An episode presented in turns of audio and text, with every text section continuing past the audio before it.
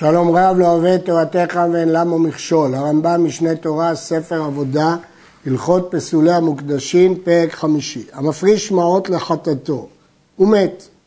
ילכו המעות לים המלח. וכן המפריש מעות לחטאתו ועבדו, והקריב חטאת תחתיהן, ונמצאו המעות אחר כפרה, ילכו לים המלח. הכלל הוא שחטאת שכיפרו בעליה תמות, כי כל המטרה של החטאת לכפר על החטא. אבל אם כבר כיפרו הבעלים בחטאת אחרת, או אם מת הבעלים שאין מה לכפר, אז בוודאי שהחטאת תמות. אבל אם זה לא בהמה, אלא שזה מעות, המקביל לדין שהבהמה תמות, במעות ילכו לים המלח. ים המלח זה לאו דווקא מה שאנחנו קוראים היום ים המלח, אלא כל ים מלוח שהמעות נשחקים שם ואי אפשר להוציא אותם משם. ב. המפריש מעות לחטאתו ועבדו. והפריש מעות אחרות תחתיהם. לא הספיק לקח בהם חטאת עד שנמצאו מעות הראשונות. כלומר, במקרה הזה עדיין לא כיפרו הבעלים ולא לקחו חטאת. אז למרות שהוא הפריש מעות אחרות, אז לא נאמר שבזה שהוא הפריש אחרות, מעות חדשים, אז מזה הוא דחה את הישנים. לא. זה לא נחשב דחייה, כיוון שאפשר להביא מכולם קורבן אחד. אומרת הגמרא, יביא מאלו ואלו חטאת, והשאר יפלו לנדבה.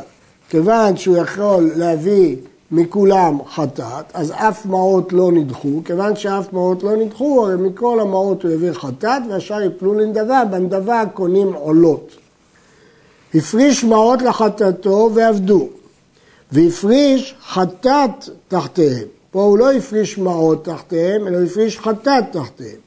לא הספיק להקריבה עד שנמצאו המעות, והרי החטאת בעלת מום תימכר, ויביא מאלו ואלו חטאת, והשאר יפלו לנדבה. כיוון שהחטאת לא ראויה להקריבה כי בעלת מום, אז אי אפשר להגיד שהמעות הראשונות נדחו, כיוון שהבהמה הזאת לא ראויה לקורבן, ולכן תימכר, ואז הכל יהיה דמים, ומהכל ראוי להביא קורבן חטאת, והשאר יפלו לנדבה. אבל אילו היה במקומם מביא חטאת תמימה, אז כיוון שכבר ראויה להקרבה, המעות הראשונות נדחו. אם המעות הראשונות נדחו, ילכו לים המלח. אבל כאן שהיא בעלת מום, לא נדחו המעות הראשונות. הפריש חטאתו ועבדה, והפריש מעות תחתיה. פה הבהמה עבדה, והוא הפריש מעות במקומה.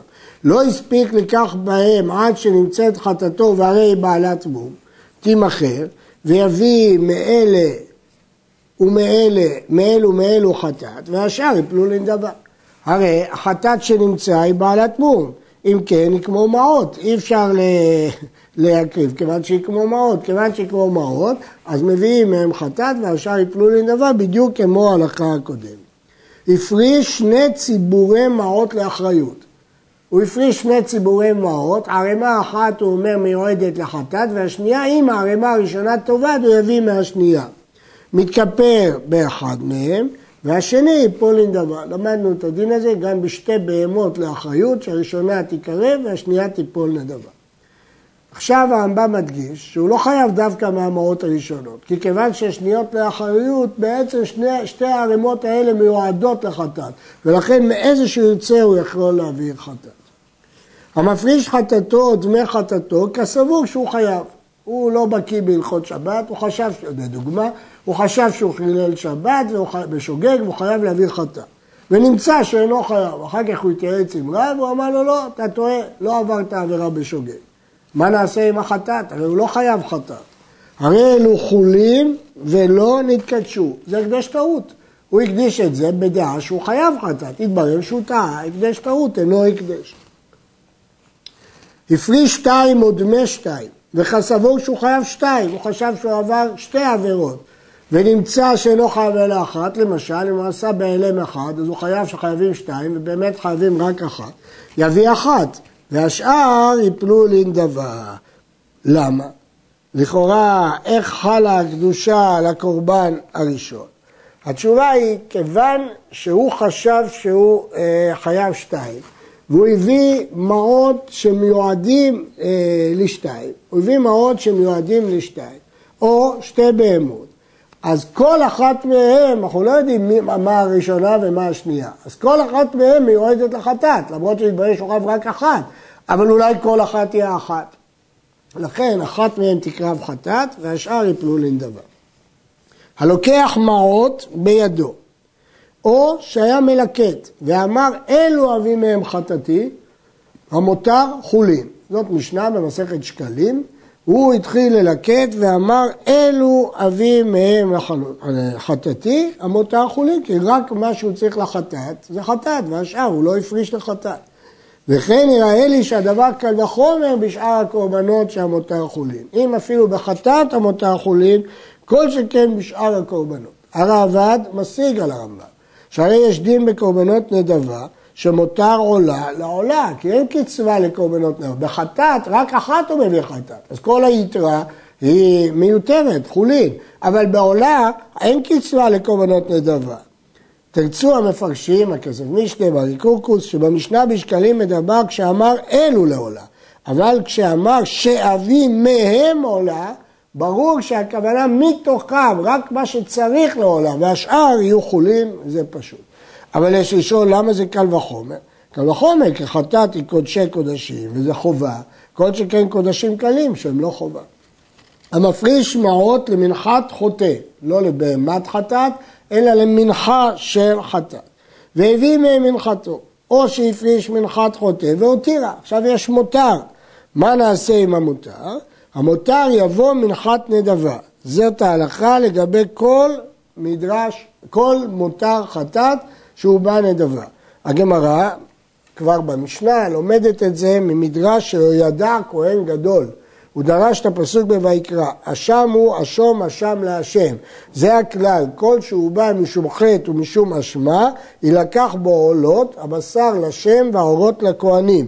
נמצאו שני כתובים קיימים, אשם להשם ואשם לכהנים. אבל מותר עשירית היפה של כהן גדול, שהיא חביתין, ירכב, למרות שחביתי כהן גדול הם גם כן מנחה, אבל מי יכול להביא את זה? רק כהן גדול. כיוון שיכול להביא את זה רק כהן גדול, אז זה ירכב. בגמרא נחלקו האם יש לה דין חטאת או אין לה דין חטאת, הרמב"ם פוסק שאינו כחטאת והמותר ירכב. וכן מותר לחמי תודה ומותר לחמו של נזיר ירקבו. מדוע? כי אי אפשר להביא אותם לחם נדבה, הם מיועדים לנזירות, הם מיועדים לתודה, אז איך נביא אותם? אי אפשר להביא אותם עם נזירות אחרת ועם תודה אחרת, כי אין תודה בלא לחם, חייבים להביא לחם בעצמם, ולכן ירקבו. ומותר דמי נסחיו יפלו לנדבה, כיוון שהם קודש קודשים, כי הם עולים כליל על המזבח, אז הם נחשבים כחטאת ואשם שמותרם נדבה. כבר ביארנו בשקלים, פרק ג' הלכה י"ג. שמותר השקלים חולין, הם לא לשם חטא, חטאת ולא לשם אשם, ולכן המותר שלהם חולין. מותר כנזבים, כנזבות, כנילדות, חטאות והאשמות, מותריהם יפלו לנדבה ויקרבו עולות כמו שביארנו. אם כן, המותר של כנזבים וכנזבות וכדומה, יפלו לנדבה ויקרבו לעולות. מותר עולה לעולה, כי אין משנים דבר שיש בו אכילה לדבר שאין בו אכילה. לכן מותר עולה לעולה שהוא עולה כליל. מותר שלמים לשלמים, כי יש בו אכילה. מותר מנחה למנחה. מותר פסח לשלמים. מותר נזירים לנזירים. מה פירוש מותר נזירים לנזירים? בפירוש המשנה הרמב"ם פירש הכוונה חבורת נזירים שהשתתפו לקנות קורבנותיהם יחד. כלומר, בהלכות נזירות הרמב"ם כתב, המפריש מעות שיקריב מהם קורבנות נזירות. מותר נזיר לאותו נזיר. אבל אם זה מותר נזיר לנזיר ספציפי, זה הולך לאותו נזיר. הפרשנים מקשים, הרי מפורש במשנה, מותר נזיר נדבה. ועוד קשה, מה פירוש מותר נזיר לאותה נזיר? יחייבו אותו לקבל נזירות חדשה? ולכן יש שבאמת מתקנים את הגרסה ברמב"ם, מותר נזיר נדבה. אבל בכתבי היד שלנו בפירוש כתוב מותר נזיר לאותו נזיר. ולכן יש שמפרשים שקורבן הנדבה יהיה לזכותו של אותו נזיר. וגם זה דוחה. במה דברים אמורים שמותר חטאת לנדבה, כמו שפירשנו בפרק זה? בחטאת קבועה, כלומר, לא חטאת של עולה ויורד, אלא חטאת קבועה. אבל מישהו חייב בקורבן עולה ויורד, שהפריש מעות לחטאת בהמה ועיני, יביא תחתיהן עוף ומחללן על העוף ויענה בהם. כיוון שזה קורבן עולה ויורד, הוא יכול להביא במקום זה עוף, הוא יכול לחלל את הכסף על העוף וליהנות משאר החטאת. איך ייתכן? הרי לכאורה הוא הפריש את כל הכסף לחטאת, דורשים את זה מפסוק, מחטאתו, פעמים שמביא מקצת חטאתו. בעל ערוך השולחן אומר שהטעם הוא מפני שנחשב כהקדש בטעות, כי הוא חשב שהוא עשיר, הוא לא ידע שהוא יהיה עני, והוא נהיה עני, אז ממילא הוא לא היה מקדיש כל כך הרבה כסף לחטאת. אבל זה קצת דחוק, מכיוון שכשהוא הקדיש הוא היה עשיר, אחר כך הוא נהיה עני. ולכן יש שמפרשים שזה מועיל מדין שאפשר לחלל בהקדש מנה על פרוטה. לכן כאן יכול לחלל את כל הכסף של הבהמה על עוף, והכסף יוצא לחולין. וכן אם הפריש דמי עוף ועיני, מביא תחתיהם עשירית היפה, ויחלל המעות עליה וייהנה בהם, השאר יהיה חולין, כמו שפירשנו קודם, אותו דבר. הפריש בהמה ונפל בה מום, תימכר ויביא בדמיה עוף. יכול להביא עוף. הביא, הפריש עוף ונפסל, פה הרמב"ם לא אומר נפל מום, כי מומים לא פוסלים בעוף, רק חסרון עבר גדול, אבל אין מומים בעוף. ונפסל, לא יביא בדמיו עשירית היפה, שאין לעוף פדיון כמו שביארנו בייסורי מזבח. הרי כל הדין שאמרנו פה, שכשהוא עיני הוא מחלל את הכסף על העוף או על עשירית היפה, אבל את כסף של עוף אי אפשר לחלל על עשירית היפה, מכיוון שאין פדיון לעוף. לכן, אה, אם הוא הפריש עוף, אבל אם הוא הפריש בהמה ונהיה עני ועני, יכול להביא עשירית היפה. אבל אם הוא הפריש עוף, אי אפשר לפדות עוף, אי אפשר לחלל אותו על המעות. כל חייבי קינין שבתורה, קינין זה קן של עופות, שהפרישו מעות לקיניהם. רצה להביא בכל המעות חטאת העוף לבדה, הוא לא רצה להביא חטאת ועולה, יביא. רצה להביא בהם עולת העוף לבדה, יביא. אפילו אמר אלו דמי חטאתי ואלו דמי עולתי, יש לו, כלומר מותר לו. לערב המעות ולקח בהם כאחד חטאתו ועולתו, או לקח בכל חטאת או עולה. הוא יכול בכסף לקנות חטאת או עולה או חלק חטאת, למה?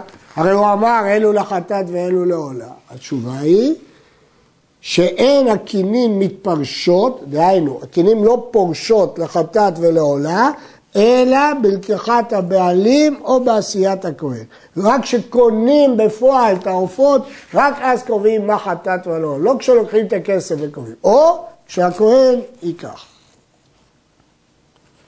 הגמרא לומדת את זה מפסוק. ולקחה שתי תורים, אחד לעולה ואחד לחטאת. סימן שלקרחת הבעלים קובעת ולא הפרשת הבאות. פסוק אחר אומר, ועשה הכהן את אחד חטאת ואת האחד עולה. לכן הכהן יכול לקבוע.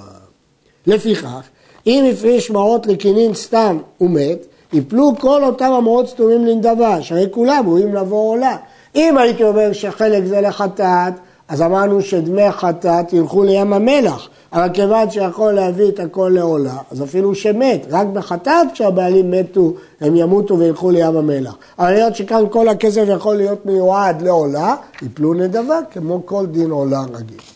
מי שהיה מחויב חטאת ואמר, הרי עליי עולה, והפריש מעות ואמר, אלו לחובתי, והוא לא אמר לאיזה חובתי הוא התכוון, לחטאת או לעולה.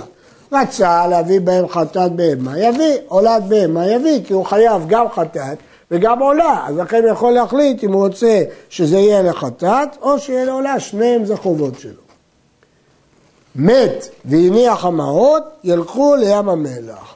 שואל הרייבד, למה ילכו לים המלח? הרי אמרנו שיכל להביא בהם עולה, ודמי עולה לא הולכים לים המלח, אלא נדבה. נכון שהוא יכול להביא מהם חטאת, אבל הוא יכול להביא מהם גם עולה. ולכן הרייבד חלק וגרס בגמרא שהוא לא יכול להביא לא עולה ולא חטאת כי הדמים מעורבים של חטאת ועולה ולכן ילכו לים המלח. אבל פרשני הרמב"ם ישבו את דבריו. אמר לי קוקוס הסביר שחוששים שמא אם היה חי, היה מפרש מה יהיה לחטאת. אבל זה דחוק בלשון הרמב"ם. כי הרמב"ם כתב בפירוש, רצה, יביא, משמע שזה תלוי ברצונו, ואם זה תלוי ברצונו, יכולים לבוא כולם עולות, ואם יכולים לבוא כולם עולות, למה שהדמים ילכו לים המלח? ילכו לנדבה, כמו דמי עולה, כמו בהלכה הקודמת, זאת קושייה גדולה ברמב"ם. עד כאן.